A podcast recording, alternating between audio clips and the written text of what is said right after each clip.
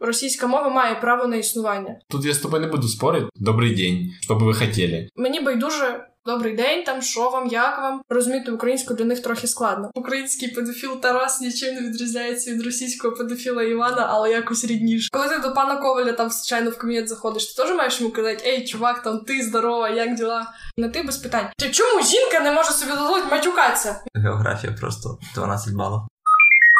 Всім привіт! Це сьомий випуск подкасту Окзумер, і цей випуск ми записуємо у партнерстві з іншим подкастом Кіно не кіно. Радимо їх послухати.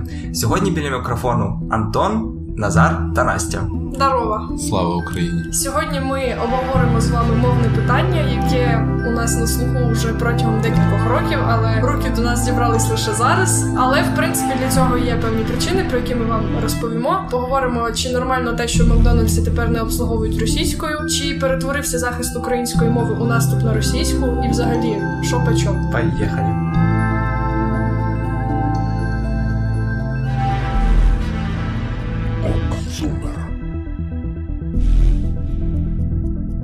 Отже, перша ситуація, яку ми хочемо обговорити, це те, що в компанії Макдональдс мовна політика викликала дискусії у соціальних мережах. Якийсь чувак запостив у Фейсбуці те, що його дискримінують, тому що в меню Макдональдса українського в Києві немає російської розкладки. І це підтримав Шарі у своєму телеграмі. Він розкритикував і сказав, що це рішення в черговий раз підкреслює ставлення до половини населення України, що розмовляє російською мовою. Ребята, що ви думаєте про цю ситуацію? Бо Макдональдс не раз заявляв, що вони український Макдональдс для українців, і вони не будуть е, вводити російську мову у своє меню через те, що основна мова це українська, згідно з політикою їхньої компанії. Власне, я респектую Макдональдсу за це, але це викликає дуже багато запитань. Ну я не бачу сенсу навіть затрагувати там прям сильно цю новину, що там вона щось викликає в когось якісь питання, того що ну ми мінімум можемо судити з того, що це репостнув шарі. Що я можу сказати? Ну, по-перше, Україна для українців це класно. Макдональдс український для українців це теж класно, але проблема в тому, що російською розмовляють не тільки росіяни і не тільки вихідці з Донбасу, які за мільйони років свого життя на теренах України не вивчили українську мову. Російською розмовляють також туристи, які приїжджають до нас із різних країн світу, в тому числі з колишнього з країн колишніх членів радянського союзу. Можна розуміти російську і не розуміти українську. Це абсолютно нормально, навіть незважаючи на те, що ці мови між собою досить схожі. Прикладом можна навести те, що багато громадян Ізраїлю вільно спілкуються російською мовою, при цьому розуміти українську для них трохи складно. Ця штука має і зворотній ефект. Наприклад, у Польщі, коли я їздила до свого батька, досить поширеним є явище того, що поляки розуміють українську мову, якщо ти говориш нею чисто, без суржику, без російських слів, тому що українську мову не розуміють, а російську, яка в принципі досить подібна до української, вони сприймають трошки гірше. Тому ситуація досить двояка. Не знаю, мені байдуже. Тобто, якщо якщо я не розумію українську мову, я можу вибрати англійську, тому що англійська у меню Макдональдса доступна. Проте, на мою думку, це просто зайвий такий. Якийсь незрозумілий досить для мене крок. Це вагома підтримка україномовному населенню, але знову ж таки російською розмовляють не лише росіяни у нас на території. Є досить багато людей, для яких російська мова це рідна мова, і вона була рідною для них ще до того, як Росія стала державою агресором. І тому так. Да, я погоджуюсь з тим, що мені здається, якийсь такий вкид на територію російськомовних українно-орієнтованих людей. Типу, що ті, хто говорить російською, але вони підтримують Україну, зараз вони так знову поколишать трохи їхнє якесь становище, їхній погляд на суспільство, і це здається якась як реально, ніби коли в тебе нічого не було, не було, і ти такий, блін, а чому в мене цього не було? Це оце те саме про російську мову в Макдональдсі. Її там ніколи не було. І це якийсь вкид проросійської сторони щоб дестабілізувати знову мовне питання. Вони вже просто нема, мені здається, що хапатися, і вони такі: о, розворушимо те, що точно вистрелить. СПГ да. Антона. Це вкотре доказує, що мовне питання точно не закрите в Україні. Та воно не закрите, але не зрозуміло. Для мене особисто, чому воно власне і відкривалось, тому що є безліч країн, у яких на державному рівні закріплено дві мови. Я не кажу про от на, взяти до прикладу Ізраїль. Я про нього говорю, тому що на вихідних подивилася досить таке жорстке документальне кіно від Тамари Ерди про права людини в Ізраїлі. Власне на території Ізраїлю, яка веде війну з Палестиною від початку просто свого заснування. Тобто, в 48-му році з'явилась держава, і вона з цього ж дня веде війну з низкою арабських держав. В Ізраїлі арабська мова закріплена на державі державному рівні як офіційна. Особисто для мене питання мови не пов'язане з державами, з політикою чи ще чимось, тому що є населення твоєї держави, якому комфортно спілкуватися тою чи тою мовою, і тому полегшити життя мільйонам громадян, які не розмовляють там, наприклад, на ідиші або на івриті в Ізраїлі, ввівши для них арабську мову як офіційну, це може значно полегшити їм життя навіть у доступу до медицини, до суспільних послуг, до адміністративних послуг і т.д. Звісно, що ситуації ці не можна порівнювати, тому що якби ідиш і арабська досить відрізняються на відміну від української та російської, да пробачать мене всі філологи. Але в принципі, ну типу, я підтримую те, що. Російська мова має право на існування незалежно від того, чи є ця держава агресором чи ні. Так ніхто не говорить за те, що там, типу, російська мова не має існувати, чи вона там має притіснюватись, чи вона має там викинути з діалекту там всіх людей, для якої ця мова є рідною, але там, де вона не потрібна так сильно, прям взагалі критично, то навіщо вона? І мене, типу, буває цей такий парадокс, що це російської мови в Макдональдсі ніколи не було. Все, ну, весь їхній шлях, вони все писали українською і так далі. А тут зараз зробили якісь вкиди, люди такі: о, так, дійсно, а де ж російська мова? І вона дуже треба, бо Бо дуже треба. Ви всю дорогу типу, робили все українською, а тут дуже сильно припекло. Ні, вони робили все українською, тому що вся офіційна документація ведеться українською. Але в питанні обслуговування клієнтів, то відповідно до регіону, в залежності від того, скільки людей володіє там українською, російською мовою, чи англійською, чи кримсько-татарською, в певному регіоні відрізняється сама менюшка. Тобто, коли поставили ці термінали самообслуговування, то в принципі в рівному я не пам'ятаю, чи там була російська не мова була чи ніколи не було, просто. бо я завжди була тільки українська і англійська. І тому так. один із виходів з цієї ситуації багато людей скидають, що давайте тоді ми зробимо як в Росії, бо в Росії є і російська, англійська і таджис, таджиська, Таджиська, казахстанська там і так далі. Киргиз. Я не знаю, коротше, без солів. Географія просто 12 балів. Просто, Так, типу, але- давайте зробимо в Україні тоді українську, російську, ще й польську, угорську і, і те- кримську-татарську. Я не бачу в цьому ніякого сенсу, тому що у нас територія України вся Україна, а в Росії це територія не тільки Росії, а територія інших держав, які говорять тими ж мовами, які ти сказав. І тому їм таке потрібно.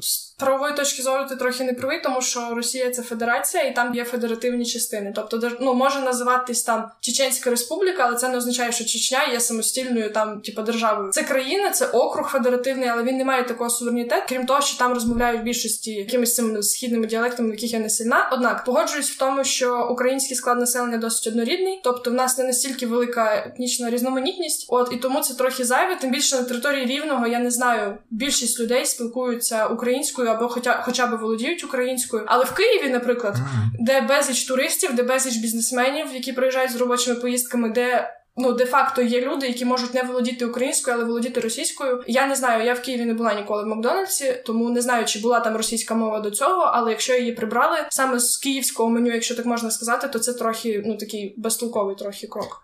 Ну для тих людей, які приїжджають з командіровками, є англійська. Я так вважаю, що, що все ж англійська це більш міжнародна мова, крім англійської української, хіба що я б додав це кримсько-татарську, так як вони є частиною населення України. Ту ж саму російську я не бачу сенсу. Якщо вже якщо вже додавати російську, то давайте додавати всі мови, щоб будь-який турист, який приїжджає в Україну, міг вибрати саме свою мову. Я прочитав ще таку дуже цікаву думку про те, що це демографічна ситуація, про те, що кожен українець пасивно володіє російською, а кожен російськомовний. Пасивно володіє українською, і поки в нас так воно буде зберігатися, а воно в нас типу завжди так. Тож майже я знаю російську 100%. Да, я україномовний, але володію російською на 100%. Але в мене є російськомовні друзі, які володіють українською на 100%. І поки в нас буде цей баланс, нічого не зміниться через те, що завжди буде утиск або одних, або інших, навіть якщо одні проукраїнські і інші навіть проукраїнські, але вони з певних причин не говорять російською мовою. Ну, українською. Да, і тут може бути ще гірша ситуація, коли у нас е, з часом трудова міграція і так посилюється, і вся молодь виїжджає на навчання на роботу за кордон в Польщу на трускавку. Наша країна так само потребує якихось мі- мігрантів, бо в нас повторюється ситуація та саме з Німеччиною, як така як в Німеччині чи в Скандинавії, для прикладу. Тоді, коли до нас попруть люди або з Африки, але скоріш за все з Центральної Азії, які з СНГ, які розмовляють лише російською мовою, от тоді вже скоріш за все у нас буде велика загроза тому, що знову Що? буде що Е, ми про це поговоримо ще. Велика загроза тому, що ми знову повернемося до якоїсь певної е, такої Русифікації? русифікації будь-чого, да. тому що в нас уже не буде вибору тоді. То ми не маємо навпаки, виходячи з цього, там більше захищати свою мову, більше топити за неї, щоб ті, хто до нас приїжджають, або вчили українську, або розмовляли англійською мовою. І ще в мене є таке питання: твої друзі, ти кажеш, на 100% розуміють українську. Я перше, а думаєш, це брехня. Бо російськомовні люди, які живуть особливо в Росії, вони українську не розуміють взагалі, Е, викоріняють з неї деякі слова і складають в себе в голові якісь. В принципі, віддалено речення, але коли в Україні я вважаю, що десь ну 99% знають російську пасивно, то в Росії українську не знає майже ніхто. Я про українців російськомовних, які живуть в нас в Ну ти кажеш, що в тебе є друзі росіяни, які А, друзі- розуміють друзі українську. Друзі російськомовні. Друзі російськомовні, які живуть в Україні, вони розуміють Да, ну то так. Да, вони, типу, 100% всі знають. е, Просто за певних причин, це вопрос до них, до речі, чого вони не хочуть переходити. Просто якщо ми говоримо про, як Антон каже, про трудову міграцію осіб із Центральної Азії або осіб, які в принципі володіють тільки російською мовою, питання в тому, що в нас навіть до у вимогах до отримання українського громадянства відсутня умова володіння українською мовою. Реально? Так. Тому що Немає, Так. немає. Тобто, для того, щоб стати громадянином України, ти, по-моєму, повинен повністю під... визнавати українське законодавство там і підтримувати його, проживати на території України певну кількість років, так далі, або там одружитись там на громадянці України, там чи громадянинові. І власне все. Тобто немає, типу ж того ж ти маєш скласти те ж саме ЗНО з української мови. Тобто ти просто маєш прожити на території України певну кількість років. От і там здається, що володіти українською мовою у випадках коли це загрожує безпосередньо твоєму життю. Тобто, щоб ти міг звернутися до лікаря, щоб ти міг там в магазині купити поїсти і щоб ти міг заплатити за комуналку. Але як такого знання української мови ти не потребуєш. І оце проблема. Тобто, трудова міграція це не питання. Хай вони приїжджають, просто не давати громадянство усім підряд, ускладнити процедуру отримання громадянства України іноземцям. Я думаю, що все ж до трудової міграції в Україну іноземців нам ще трохи довго. Та ні. Ну, от я Ну, не Нічого. думаю. Назар, ти бачиш рішення цієї ситуації в Макдональдсі, яке щоб Так. задовільнило і тих, і тих. Ні, в Макдональдс сказали, що вони не будуть змінювати нічого, тому що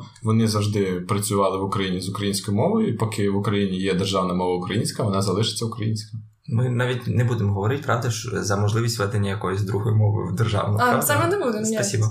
Але тепер переходимо так плавно до другої теми. Чи є тоді така якби насильна іноді українізація, якщо це так можна назвати, наступом на російську мову? Бо Настя сказала, що да. Ну я скажу, що а що ні, а друге я б називав намагання зробити з українців українців, щоб це українізація. Це було колись, коли в нас були совєти і так далі. Але зараз це вже переросло в те, що ти з українця хочеш зробити українця. Це не можна назвати українізацією. Я вловила Назара мисль, що якщо ми пропагандуємо жорстке слово, якщо ми поширюємо українську мову, е, то це не означає, що це погано. Я з цим погоджуюсь абсолютно, тому що українська мова це українська мова. На території України вона має бути офіційна єдина мова державна. Come on, про що ми говоримо? Просто що дуже часто там, от навіть в мене в групі, да. Є люди, які російськомовні, так по своїй суті. Їм досить складно переключитись на українську мову. Є у нас особи, які починають досить жорстко на них. Ой, ти москаль, приїхав тут базариш по своїм москальському. Це оце брід- брідово трохи, я вважаю. Оце той захист української мови, який перетворюється в наступ. Мене це бісить. От таке є. І що з цим зробити? Не знаю. Для мене це дико. Тут я з тобою не буду спорити, того що справді є такі люди, які прям дуже жорстко душать. Ну, це смішно, як на мене. Але все ж таки, да, трошки є. Я не знаю, нас не сильно все ж заважає тобі говорити, наприклад, російською мовою, так як в нас велика частина населення говорить російською мовою. Побуті. Це я ж знову таки. Ми вертаємося до того, що все залежить конкретно від людей. Якщо ти мудак, то ти будеш мудаком в будь-якій ситуації. Якою мовою ти не Якою б да, якою б мовити, і звідки б ти не був при цьому, тому що і серед нас є багато таких don't worry.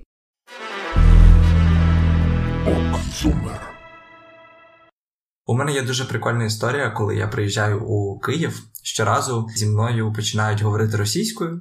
Майже щоразу, навіть такі, як я, там такого віку. І коли я переходжу, ну я зразу починаю їм добрий день, там привіт, туди-сюди. І вони автоматично переходять на українську. Це виглядає дуже іноді і звучить ще смішніше, ніж виглядає, бо вони зразу такі, боже, боже, треба згадувати ці українські слова, які є це. Така виникає в людей. Я як розпитував, типу, що я кажу, що ти можеш спокійно далі говорити, як тобі зручно. Я розумію і то, і друге. Вони кажуть, ні. Ти, якщо зі мною говориш українською, у мене ем- емпатія до тебе, що мені теж хочеться говорити українською, і того дуже класно, що багато людей з західної України пруться в Київ і українізовують там населення. Оце називається прям реально якась українізація. Є прям групи людей, які проводять Ukrainian Speaking Club для іноземців і для російськомовних, і таким способом вони навіть там чуть не рахують, скільки людей вони українізували, і вони прям цим дуже гордяться, як той самий Авраменко і т.д. і т.п. Але це наштовхує на іншу думку. Я в 11 класі, коли була, ми їздили з подругою в Київ на екскурсію, і в нас була екскурсовод, яка говорила українською, але видно, що її рідна мова російська, і вона, коли говорила українською, в неї настільки жорстко ці слова, які вона не могла там транслітерувати на українську мову, і воно ну трохи звучить смішно, і це наштовхує на питання, чи треба привчати людей до української мови, що все одно ти екскурсовод, значить ти розмовляєш українською, як би в тебе це не виходило, чи навпаки, що ми розуміємо російську мову, і ти можеш говорити як тобі зручно. Мені здається, це досвід. Як і вивченні будь-якої мови, чим більше ти базариш, тим краще ти базариш. Ну так, але все одно, знаєш, коли ти їдеш в автобусі і слухаєш, і трохи ріже слух, те, що вона не може, і вже думаєш, боже, вже говори краще російською, бо ти через слово вимовляєш неправильно. І це і ну тому, що жінка така досить літня була золотого віку, і їй щось сказати, що ти там ти дура тупа, чи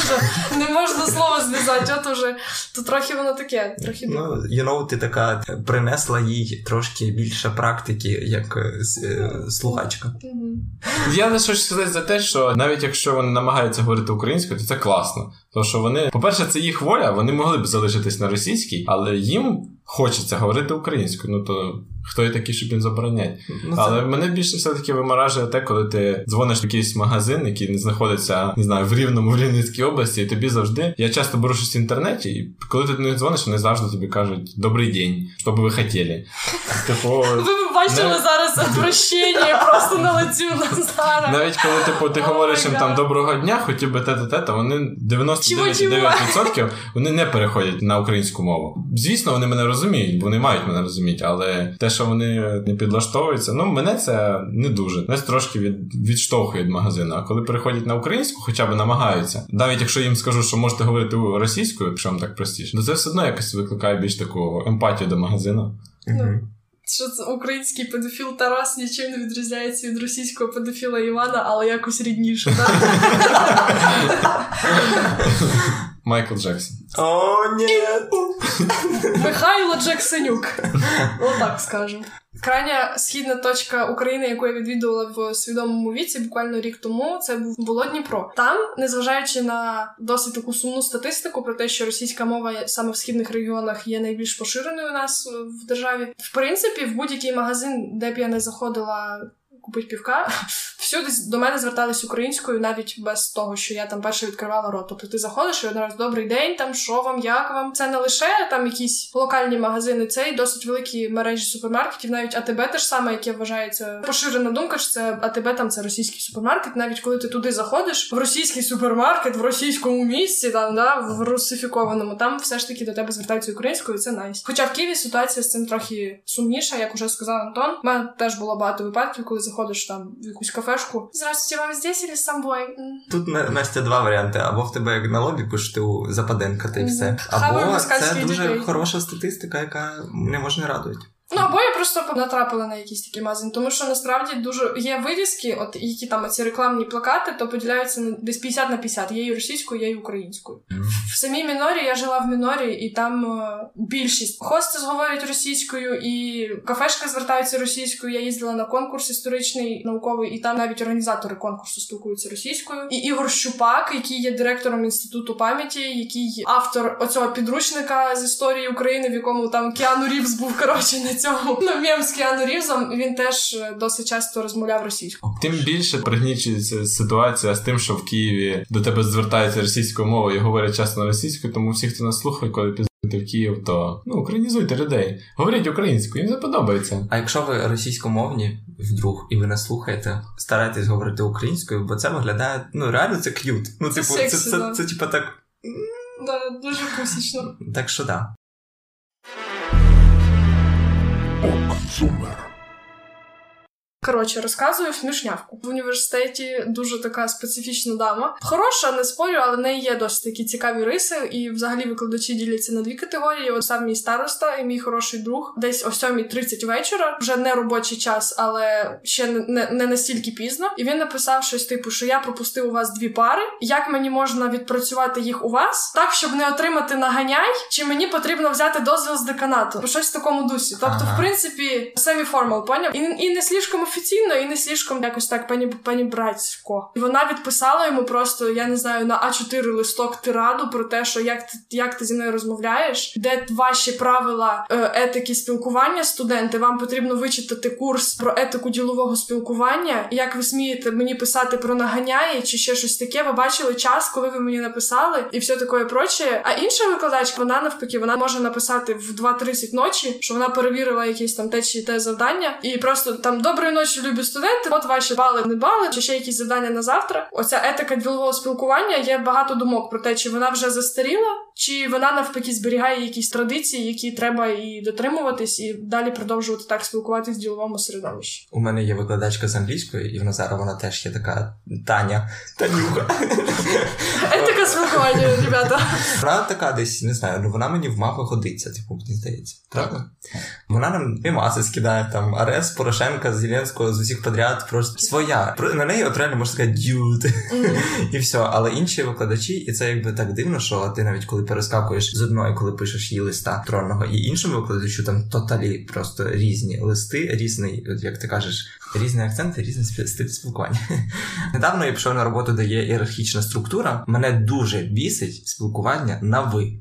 Причому, коли до мене на ви, і коли я на ви, і в універі на ви, тобто, фу, це просто бісить. Мені здається, це просто непотрібна формальність. А ще коли ти в листах пишеш з великої літери, оце чи могли би ви, і оце от все видавлювати себе. Ну come on, це просто Ну, а втрата коли часу. ти, а коли ти до пана Коваля там звичайно в кабінет заходиш, ти теж маєш йому казати, ей, чувак, там ти здорова, як діла?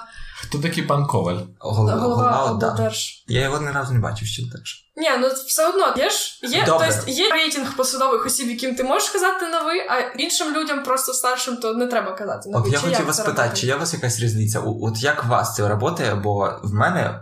Я не знаю, я реально себе час від часу просто видавлю, щоб часом не тикнуть. Ну тобто, е, в Німеччині просто я до всіх на ти казав. І в Німеччині ці всі півроку ніколи не було такого, щоб я казав до- на когось на ви. Таке багато неуважительне. тому, що ти не спілкувався на Спілкувався із викладачами, із професором в університеті, мандрівниками, які в Німеччині об'їздили, і дуже такі вони прикольні чуваки. І реально всі зразу кажуть, чи можемо ми перейти на ти одразу. Тому що це вони пропонують. Розумієш, коли людина каже: Окей, мені буде комфортно з тобою розмовляти на ти, і ти тоді, ага, лади, тоді окей, на ти без питань. А наскільки мені відомо, в німецькій мові є така конструкція, як у нас. У них є різниця між зверненням на ви, Мгм. що типу ви вас багато, чи ви я тебе я вас поважаю. Да, Там, да, типу, зі маленька і зі, велика. Мгм. А на відміну від англійської, в якій немає такого. Ти пишеш ю, і це до всіх. Чи вас багато, чи ви один, там що я вас поважаю, чи як. Мгм. Як на мене, то це звернення на ви це така перлина просто мов, які є в світі, в яких є різниця між ви звичайним, вас багато, і ви таким поважливим, тому що це досить часто грає на руку, коли ти намагаєшся скласти репутацію вихованої вічливої людини. Якщо ти пам'ятаєш, навіть коли я приходила на фаєр, переді мною сиділи люди молодші за мене на рік, на два. Чи нехай навіть старші, я все одно старалась до аудиторії говорити на ви. І коли я зверталась конкретно до якоїсь особи, яку я не знаю, з якою я перебуваю не в неформальних стосунках, а до якої я прийшла там на якусь лекцію, говорила ви. Ви підніміться, будь ласка, ви там дайте відповідь на питання. Тому що це, це просто етикет. Я не знаю, мені комфортніше говорити на ви до, до, той- до тих пір, поки мені не скажуть, що окей, ми достатньо близькі, давай перейдемо на ти. Ну, як на мене, то лі я так е, хований, чи це так просто пішло, але до мене, якщо старша людина, я маю по-любому звернутися на ви, аж до моменту того, як вона справді скаже до того, що ти можеш на ти, і то це не завжди працює. Я далі там звертаюся на ви. І плюс, коли ти говориш до будь-якої незнайомої людини на ви, це зразу автоматично ставить її на рівень вище, не тільки в ну в твоїх очах, а й в її в очах її самої. Що ти Поважаєш. маєш до неї якусь повагу взагалі. Ну що ти не зразу до неї. Просто в нас ще ж є розмежування. Ви і ти. Навіть коли ми приїхали з ладом в Польщу, знову ж таки до тата, і типу тато зразу сказав. Що я не такий старий. Ну окей, да, татові 45, і Влад приїхав, там добрий день, там ви, там як ви, там що ви. А це перший раз не зустрілись один на один. Тато такий, так, сразу рішив, да, мене звуть Славік, і до мене на ти. І Влад такий. «М, В смислі на ти, типа, яке на ти? Ну ви там, тато, там ти. Він такий ніякого ви. Ой. Типу на ти і слава, і все. Але це він сам як- якби проявив цю ініціативу. Мама моя такого допустим не казала. І його тато до мене такого не казав. До його тата я завжди кажу, Вадим Миколаєвич і на ви. Тому що ну, Мгм. ну так, то що не було цього такого Я- зближення, так сказати. Добре, і дивись, я уточню, коли при знайомстві, звісно, я звертаюся до людини на ви, якщо вона старша за мене, якщо я бачу, вона старша, завжди майже на ви. Ну просто коли мені з цією людиною працювати далі, довгий період часу, рік, два, пів, навіть півроку для мене це вже довго працювати через те, що я досить так, знаєш, типа Скользький. Flexible. Гнучкий. Тому да, чому не простіше просто перейти на ти? Просто мені здається, що це зайва ще одна бюрократична херня, яка не потрібна в спілкуванні, коли ти реально з людиною чуть не кожен день бачишся. Чому не перейти? Коли ще ще що мене бісить, це коли я маю говорити на ви, а до мене можна тикати. Типа, А, то це ізвініть, ребят, Ні, або це согласна на 100%. і знаєш, і що саме дивно, що мене рівноцінно, коли до мене на ти і коли до мене на ви. Ну, У мене немає ж поваги до мене. Окей, я не знаю, що це. Ну, а ти ж явно відчуваєш це? Різницю між ти і ви, коли до тебе будь-яка людина звертається там ти Антончик або ви Антон. О, ні, там коли звертаються на ви, то це Антоне. Понимаєш? Ще там, краще. Там просто вже такі оце. І я бачу, що Та вона чому? А в чому бабушка питання? якась, вибачте, і вона до мене ви Антоне. І я такий, Ви, Антон, ну то почекай, ви це звернення поважливо українською мові. Антони це кличний відмінок українській мові. Ні, Яка це звертання, проблема? це звертання. Ну це звертання. Антоне. Я просто кажу, що коли вже людина говорить на ви, то вона прям вже така, вже така, знаєш, е, Боже, я знаю, що ти робиш після роботи, і ти йдеш бухати в бар, а ти мені Яка говориш, різниця? ви Почекай. Антоне. Почекай, яка різниця? Куди вона йде після роботи? Поч- Ні, Вас пов'язують робочі відносини. Типу, у вас є стосунки там ти і ця от леді, да, яка до тебе звертається на ви, Антоне. То яка тобі різниця, що вона робить поза робочий час? Почекай, ні, я тобі до того веду, що людина сама по житті, ну реально просто там дуже проста, от реально дуже проста. Але в роботі, в цьому спілкуванні, вони строять себе якихось богем, Чого які строїть? того, що це просто почекай, навіть суто по часу. Ти просто, Антон, тобі треба навчитися, що таке робочий взагалі кодекс і робочий процес. Вот. Типу, ти Ну, повинен розмежувати свою роботу і своє, св- свій персональний час. І ти не повинен цікавитися, що там хто робить в свій вільний час, чи він п'є, чи він бухає, чи він книжки читає. Бо це якось не дуже Да, з твоєї тому сторони. Тому що є робоча етика, я повністю погоджуюсь. Навіть до нас, до студентів, да, там перший курс і професор кафедри звертаються на ви. Тому що come on, це ділові стосунки. Професор кафедри ок. Я теж до всіх викладачів говорю на Ти ви. не ти не зрозумів, професор кафедри до студентів каже на ви. До нас теж викладачі звертаються на ви. То до чого ти кажеш? Це не робоча етика. Це ділова етика, це взаємостосунки. Вони надають мені послуги навчальні, значить вони звертаються до мене на ви. Я- Я з ними співпрацюю, я звертаюся до них на ви. Якщо це моя кума, сестра, не знаю, як у нас багато дітей викладачів навчаються в університеті. Це ж не означає, що вони бачаться кожен день вдома і п'ють там вінішко на сімейних застолях. Це ж не означає, що вони можуть собі дозволити в аудиторії сказати: Ей, маман, ходи на сюди, розкажи на мені за хатушиля третього чи ще щось. Ні, є просто є обставини, в яких це доречно. І на мою думку, оця звертання на ви, взаємоповага це важливо. До чого я хотів привести, це те, що мені, наприклад, я працюю в таких, знаєте, не в держструктурі в плані чиновницькій якісь чи політика, не економіка, нічого такого, фінанси, ну не право, просто креативна індустрії. Там мені набагато простіше, коли я на ти, до мене на ти, це менше набагато часу, іде на спілкування на ці всі переписки. Коли скинь мені, будь ласка, то, а не чи не могли б ви мені перекинути отой документ, який у вас я просив, і оце все з великої букви на в, я Та, здохнуть. Але люди, які працюють на справжніх роботах, розмежовувати старших не тільки, не тільки старших людей на ви, а й Просто ти повинен поважати його а вік і б його досвід порівняно з твоїм. Та навіть якщо це твій одноліток, і ти з ним працюєш в різних департаментах. Типу, якщо людині 22, чи скільки тобі 45, Антон, якщо просто людина, якій так само там 20 років, як тобі, і він працює в справжній політиці, да? то це означає, що до нього теж можна звертатися на ти, чи до нього можна звертатися на ви? Чи як? Чи як це роботи? Антон, поясни мені, Антон. Однаковий вік точно на ти. Ні, не согласна. Коротше, автору 0 лет, і ми будемо уповати на те, що ви будете виходити з того, наскільки ви виховані, наскільки ви відчуваєте близькість з людиною, щоб звертатися на неї ти або на ви. Добре. У мене є декілька знайомих, які звертаються до своїх батьків на ви. Хоча я от цього я вже точно поняти не можу. А От реально, от якось я хз вообще що. Однолітки, які до батьків звертаються на ви? Е, Та будь-хто. Чи типу старші? Бо Ні, моя... ні, ні, от навіть однолітки, вони з самого дитинства, як привчали говорити батьку, мамо, на ви тільки, а ви це, це настільки, мені здається, сепарує якісь, е, якусь душу в сім'ї, що я не я хз, реально. Ну не знаю, в мене мама звертається до своєї мами на ви, до моєї бабусі. Ну вона почала, як ти казала, з Ну, вона почала з певного віку. Я не пам'ятаю. Вона ну зрозуміло, що коли ти в 5 років кажеш до мами на ви, то це трохи брідово. Але коли вже згодом людина переходить в цей золотий вік, якби досвід, там а це все повага. Ну не знаю. Для мене це тому, що я росла в сім'ї, де в мене мама говорить до своєї мами на ви, а тато до своєї мами. Мгм. І знову ж таки. Є сім'ї, в яких ти можеш звертатись на ви і при цьому кричати там на маму. Або ти говориш до мами на ти, і при цьому поважаєш її більше любої просто істоти на світі. Тому ця формальність це вже такий словесний вияв твоїх почуттів. Ти можеш звертатись на ви і при цьому зовсім не поважати людину, навіть якщо це твоя мама, і можеш говорити на ти, і при цьому повністю взаємопідтримувати. Але я не кажу про свою сім'ю. В мене ніхто ні на кого не кричить. Моя мама любить мою маму. Ну я чомусь більше хиляюсь до такої думки, що це більше як якщо ти говориш до найближчої тобі людини на ви, то взагалі до кого ти можеш звертатись на ти. Це взагалі easy, насправді.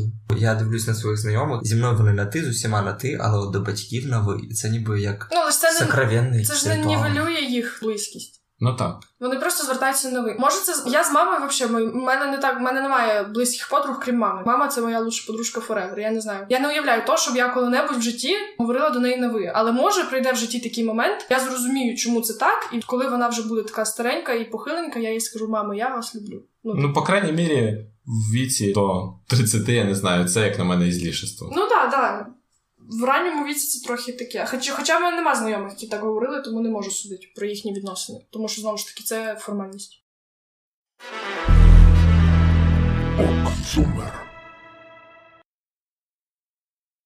Як сказала Єлизавета Меркотан, мати це перлина мови. Ну, насправді це сказав Оксимірон. Оксимирон, да. да. Нецензурна брань, жемчужина великого русского язика але руського, а не української. Ну, так Тому що російський матюк оскверняє солов'їну мову. До української мови російські матюки, звісно, мають таке собі значення, і цю фразу навряд чи можна присовувати до української мови, бо то, що у нас історично у нас матюків, по суті, взагалі не було там чорт, свиня, лярва, срака. срака, так. Ну, власне, да, ми самі на цьому подкасті час від часу матьожимося. Матьожимося, уви. Що робить? Якщо воно настільки в'їлося у нашу мову, на жаль, що вже нікуди не дінеться. Я читала досить цікаву статтю про те, чому в контент-мейкерів не має бути нецензурної лексики в контенті. Тому що для того, щоб контент був універсальний. Якщо ти слухаєш крутий подкаст і хочеш показати його своїм батькам. Бажано, щоб там не було матюків, тому що в основному наші батьки погано відносяться до того, що ми там десь якийсь відосик на Ютубі дивимося, і там матюк через кожне слово. Тому матюки це завжди дуже вагома така штука, перепона до поширення подкасту серед багатьох шарів населення, тому що є люди, для яких принципово неприйнятним є вживання нецензурних слів, і тим більше їх слухання. Угу.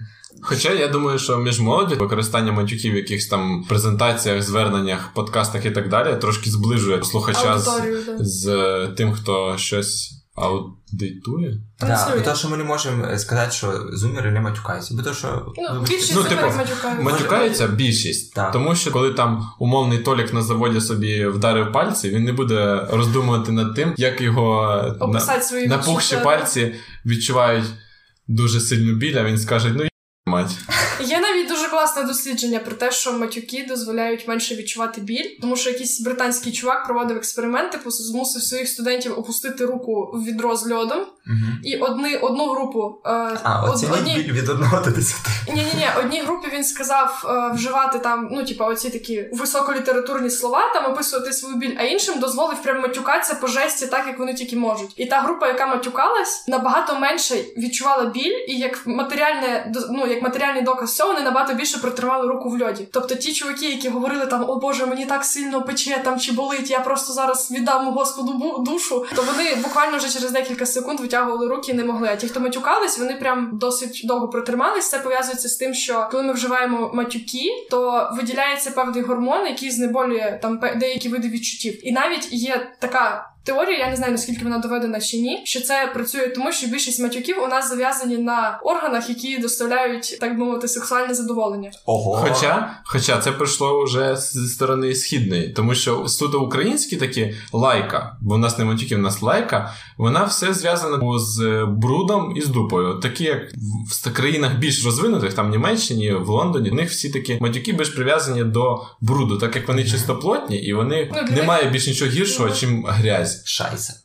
Шайса, так. До чого я веду? До того, що більшість цих ну, східних матюків, так, як зараз сказав, вони всі зав'язані на чомусь на геніталіях. Mm-hmm. І тому, коли ми говоримо про щось таке генітальне і пов'язане із цим інстинктом продовження роду, нам стає приємніше, і відповідно ми менше відчуваємо біль. І це така просто чумова теорія. Я не знаю. Це геній це придумали, тому що ну, це насправді так і є. Топ аніме теорії. Ні, насправді любу теорію е, пов'язану з людьми можна прив'язати до одного з трьох інстинктів, але це вже тема іншого подкасту. Це була рубрика теорії загору від Насті. Якщо дивитися зі сторони того, що деякі групи людей в нас борються за те, щоб не було лайків, матюків, щоб була чиста мова, такого ніколи не буде. Тому що будь-яка людина має десь вивільнити свої емоції. І краще це будуть мати або нецензурна лайка, чим щось погірше. І плюс треба боротись не з чистою прямо мовою, а з тим, щоб матюки не вживались в неправильному контексті, коли я навіть не знаю, що вони просто були частиною твоєї рядової мови. Чи треба нам українізовувати матюки? Е, Вводити лайку українську, таку, як знаєте, автентичну, в'язану з сракою, більше сраки і менше всяких геніталій. Срака більше сраки, ребята. Ну, я так виписав пару штук. No homo, да? Як думаєте? Це має ж пройти трошки декілька долі, поколінь, щоб вони прижились просто. Це трошки довший процес, чим ми його, я думаю, можемо прямо побачити. Ну, ти можеш, звісно, змінити свої матюки на якісь такі більш українські, Але- я думаю, це буде тяжко. Але це не замінить всіх матюків. Тобто ти будеш говорити якісь конкретні там фразочки в определених там випадках життя, коли ти такий, а бодай тобі там тріснуло. Але коли буде якась прям дуже жорстка ситуація, ти все одно будеш казати, ой, блядь. І все, і ти і роби, що хочеш з цим. Тому що це вже дуже прижилось, коли ти йдеш з батькою на гараж. І там мужики сидять. Русські не потеряться, вони матами розговорюють, типу, да, ну то есть. Так, щось того. Ну, власне, ви б не хотіли очистити взагалі свою власну мову, да, зробити її більш е, квітучою, солов'їною і забрати всі матюки з вашого лексикону. Коли мені потрібно, я, Ну, ну, звісно. я можу розмовляти без матюків, але побутові мові вони надають більше кольору моїм словам. Емоційно забарвлення. Та є версія, типу, що люди вставляють мати, тому що в них маленький словниковий запас, і вони не можуть підібрати якесь там слово, але це неправда. Тому що насправді є дослідження, які кажуть про те, що чим більше матюків використовує людина, тим ну є випадки, коли це свідчить про більший якийсь емоційний інтелект. Але я погоджуюсь з Назаром, коли є ситуації, в яких мені не можна матюкатись, або це недоречно, або це не слід цього робити, то ясно ж діло, що можна включити мозги і подумати. Але так то в побуті мені це взагалі не заважає. Якщо в мене є там люди, які я знаю, що в них такі переконання, що вони не матюкаються самі, і в принципі не не приймають брань в своїй повсякденній мові, то я з ними стараюся обмежувати ці слова. Але все одно I don't care. А от інше вже питання. Це ж питання суржика. Моя бабуся не вірить, що я матюкаюся, а особливо, коли в нас відкриті там двері на балкон, і там перший поверх, все чут. І як дівчата йдуть і щось скажуть таке лайливе, то вона така: Боже, дівчата ще й ладно, хлопці, але дівчата. Чи чому жінка не може собі дозволити матюкатися? Вона що, гірша за остальних чи що?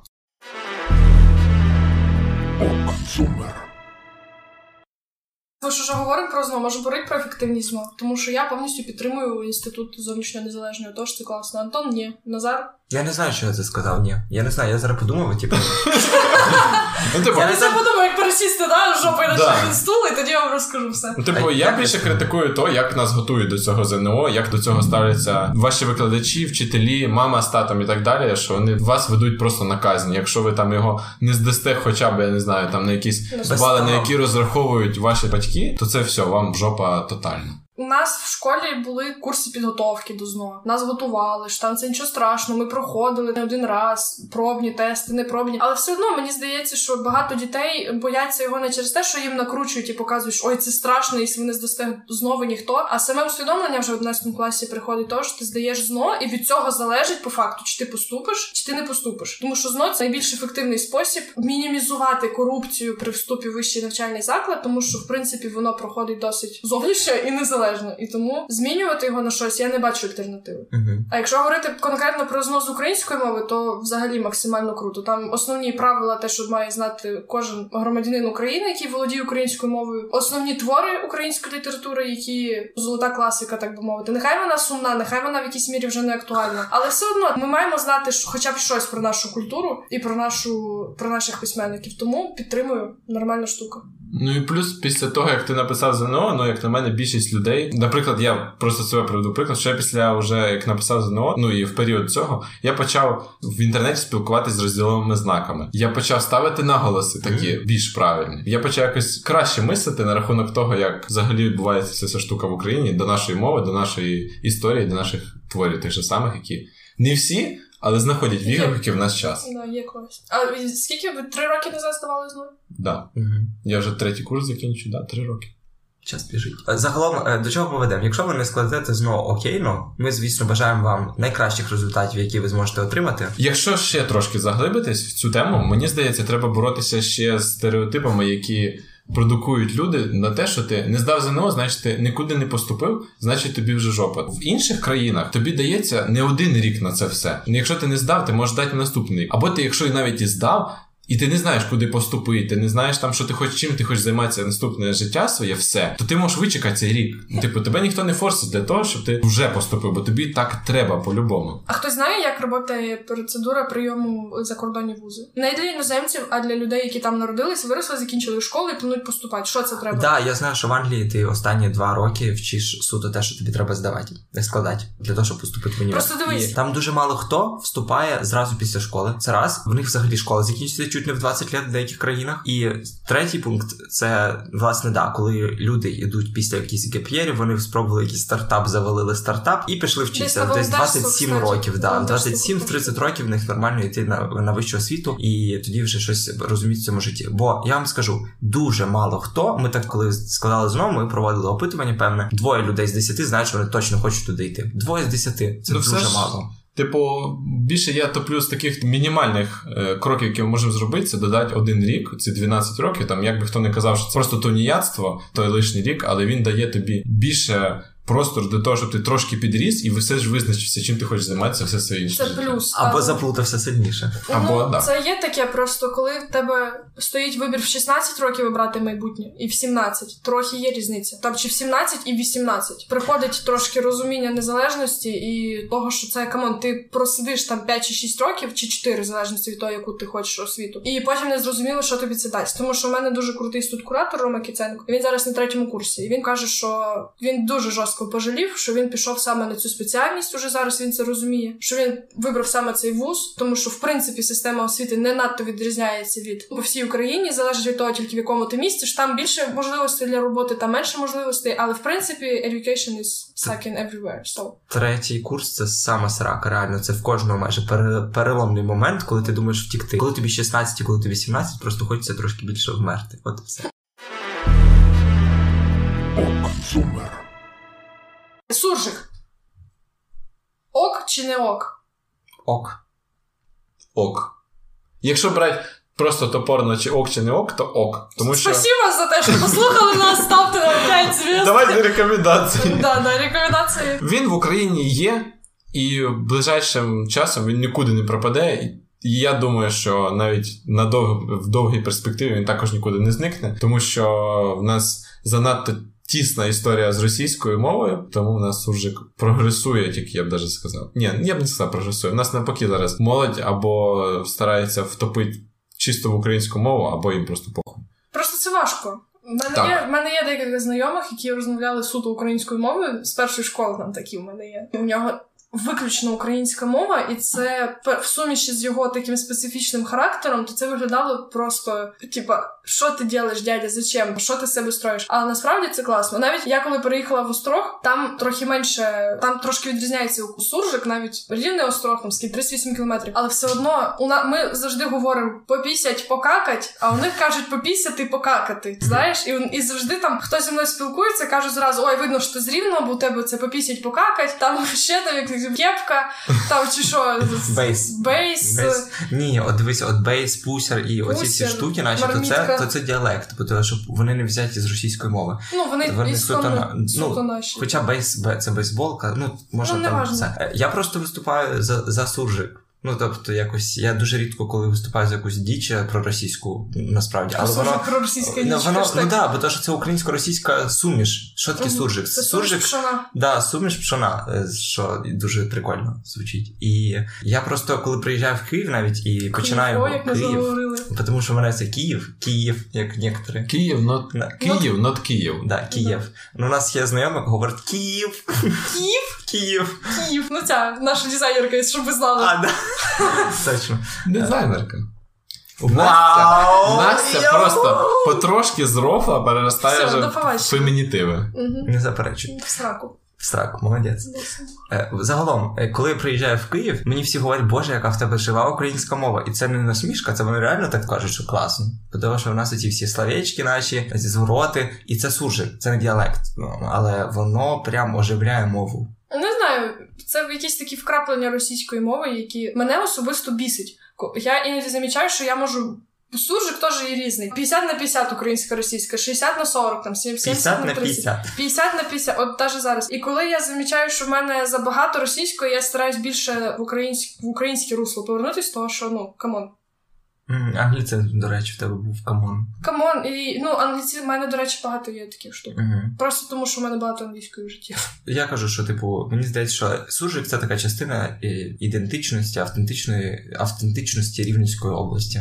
Ну це ж не тільки в Рівненській області. Ну, в нас він такий якийсь такий Особливий. прикла, при, прикольний. Це тобі так здається. Ну, бо коли я приїжджаю в Закарпаття, ну sorry, ребята, це діалект. Це не суржик. Там, типу, це вже змішано, може і будь а це не може бути суржик. польською якоюсь чи з якоюсь Ні, угорською. come on, угорська і там укра... угорська і українська, Угорська, але це може бути угорсько-український суржик. Там настільки багато цих слів, що вони вже не є діалектами, вони є діалектами суто Закарпатської області чи Закарпатського регіону. А це вже є просто поєднання двох мов. Ну це запозичення, бо зазвичай суржик це суто реально якось зв'язують лише з російською мовою. Ну я б взагалі не прив'язував сюди Карпати, так як в них, мені здається, взагалі своя мова там карпатська. Якщо вони розмовляють суто такою мовою, як розмовляють повсякденно, то ти їх не зрозумієш просто. Бо в них мало того, що там є запозичені слова, суржик, так в них такі діалекти, що ти навіть близько не розумієш. Ну, Але це не всюди так. Так, ну, звісно. Це ну, от Ужгород, там якісь районні обласні центри, великі міста, у них немає такого. Там ти, ти приїжджаєш, ну більшість розмовляє українською, але деякі люди все ж таки ну є оці ді- діалекти закарпатські. Але як тільки в мене є знайомий просто хороший друг на Закарпатті, який живе, і він каже, що тільки ти виїжджаєш, він живе в Виноградові, тільки ти виїжджаєш там за межі районного центру в якесь село, і там ти просто не розумієш, як тобі знайти спільну мову з людьми, які там живуть. Тому що дуже багато угорськ, уго, саме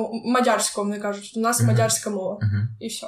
Але таке. Там воно настільки вкорінилося, що навіть і в населених пунктах є багато вивісок, як ми говорили. Магазини називаються АБЦ, аптеки якось по-іншому ще. Ну так, І- вивіски самі угорською мовою. І навіть багато хто навіть не спілкується українською взагалі, і вони навіть її не розуміють.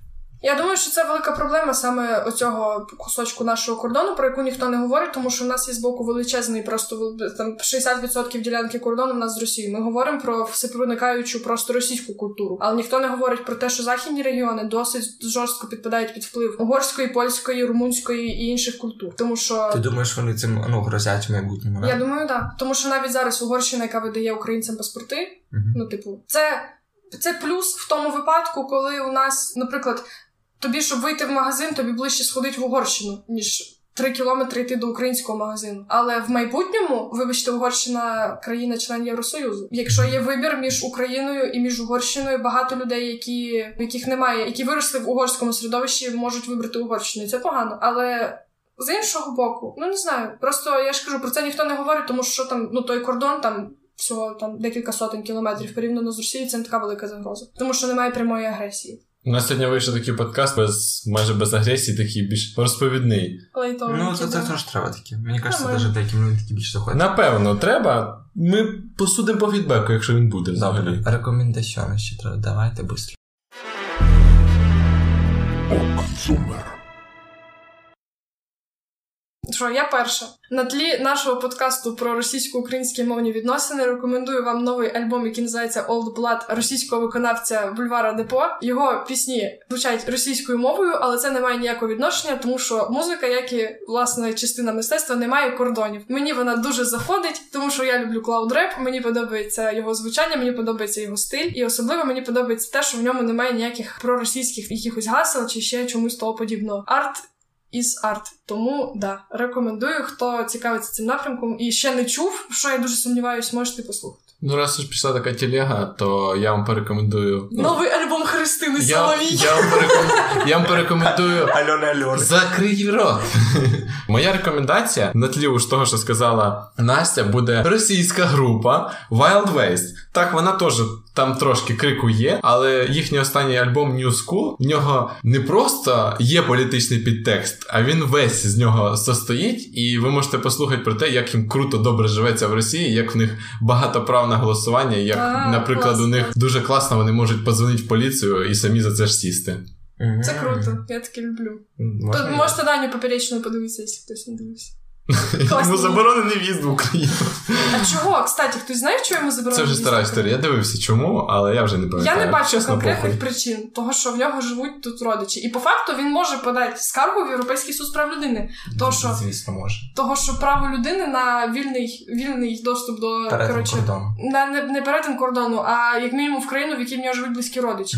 І чому йому заборонили в'їзд? Ну, це може, взагалі в Крим це заїжджав. Ні, через там Ні. описували. Коли ця вся якісь історія пішла, це було рік чи твіт там чи що, якась така історія, я вже не пам'ятаю. О, Але все одно він, він крутий. Я не знаю, мені подобається його творчість. Ну він не самий поганий представник. Тим більше, що він, бляха, він виріс і вчився в Києві. Come on, ребята, о чому ви взагалі говорите не тут бачиш, проблема не в тому, де він там вчився, чи де в нього родичі і так далі. Там проблема була в тому, типу, що він говорив і що він про ну там пропагував, але я Господи, ти чув? так скажемо так, ми не в? СБУ, Да. і ми не можемо вирішити там, чи поганий він, чи хороший. Об'єктивно, наскільки я пам'ятаю тоді, суб'єктивно точніше. То я мені теж здалося, що це якось дуже притягнуто за вуха, то що вони пустили в Україну, але вже є так, як є. Він міг оспарити це все. Хоча там, от на днях буквально пішла така, що це була бумажка, коротше, в вищі органи, що треба в Україні в Україну знов дозволити, чи взагалі вже дозволив в'їзд Катерині Варнаві, яка була там на новому, вона вела з притулем всякі програми, а потім вона поїхала там в Крим і виступала таким. Ну я б не давав доступ е, уже в'їзду в Україні. А Ну, щодо Комікам просто. Да. Щодо попередженої коміків, це СБУ вже рішає, що вони гірше: шутка про Україну чи шутка про дітей. Я не буду нічого рекомендувати російською, я про порекомендую вам дуже прикольну програмку. Називається Mail Tracker. Коли ви пишете листа електронного якомусь викладачу чи якійсь колезі своїй по роботі, і знаєте, що вона А що не факт. а не якомусь? Це що за. Це Якомусь- обратний сексізм, я сказав якомусь е, викладачу сказав, чи якійсь колезі. Ну, понятно, викладачі тільки мужики можуть бути. Ну, звісно, конечно, ну понятно. Це, Я жінок тварі- тільки що на роботу влаштувала. Ти мені щось Викладачі? можуть бути тільки мужчини, а викладачки можуть бути тільки жінки. Браво. Йо, спасибо, спас, спас мою сраку. Коли ви надсилаєте листа викладачу або якійсь колезі, і знаєте, що вона вряд ли його прочитає, або збреше вам, що вона його прочитала, чи ні, то ви можете там проконтролити. Вона вам надішле таку галочку, що лист відкрито, і ви дзвоните такі, алло, а ти вже прочитав мій лист? А він такий, ні, а я кажу, ах ти сука.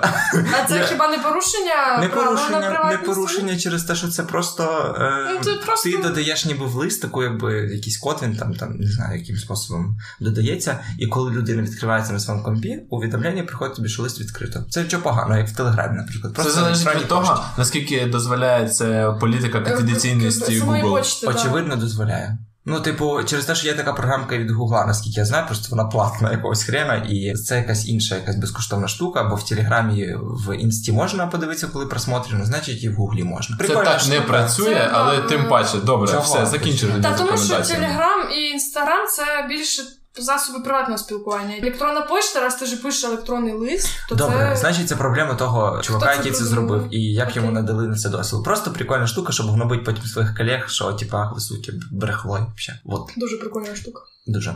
Давайте. Дайте, будь ласка, фідбек на цей випуск і на попередній випуск, тому що ви, ліниві дупи, мало нам пишете коментарів. Мені це не подобається, тому що так не має бути.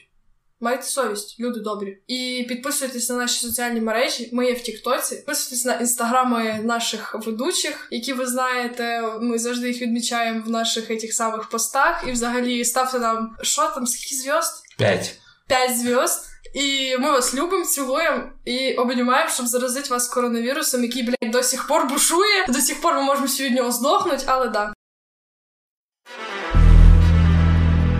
Окцумер. А щоб тебе підняло і гепнуло. Не плети гівно дівці в коси. Як не гівно, то засрана тріска. Пішов, як за море срати. Насрав у торбу та й ся гонорує, гарна, як срака на виворіт. Щоб тя гівно догняло, однією сракою всі базари. Це я. Пасує, як сраці фіранки. Сказав, як у воду перднув. Оце бабушка моя така. Сири, мили, їж. Зарікалася свиня гівно їсти. Біжить, аж дві лежить. А гімна мерзлого не хочеш? А там того шумовиння, як на сраці ластовиння. Про хайпову інформацію останнє було. Да. Все, пока. До побачення. Все буде Україна. Гудбай. Ніч яка зоряна,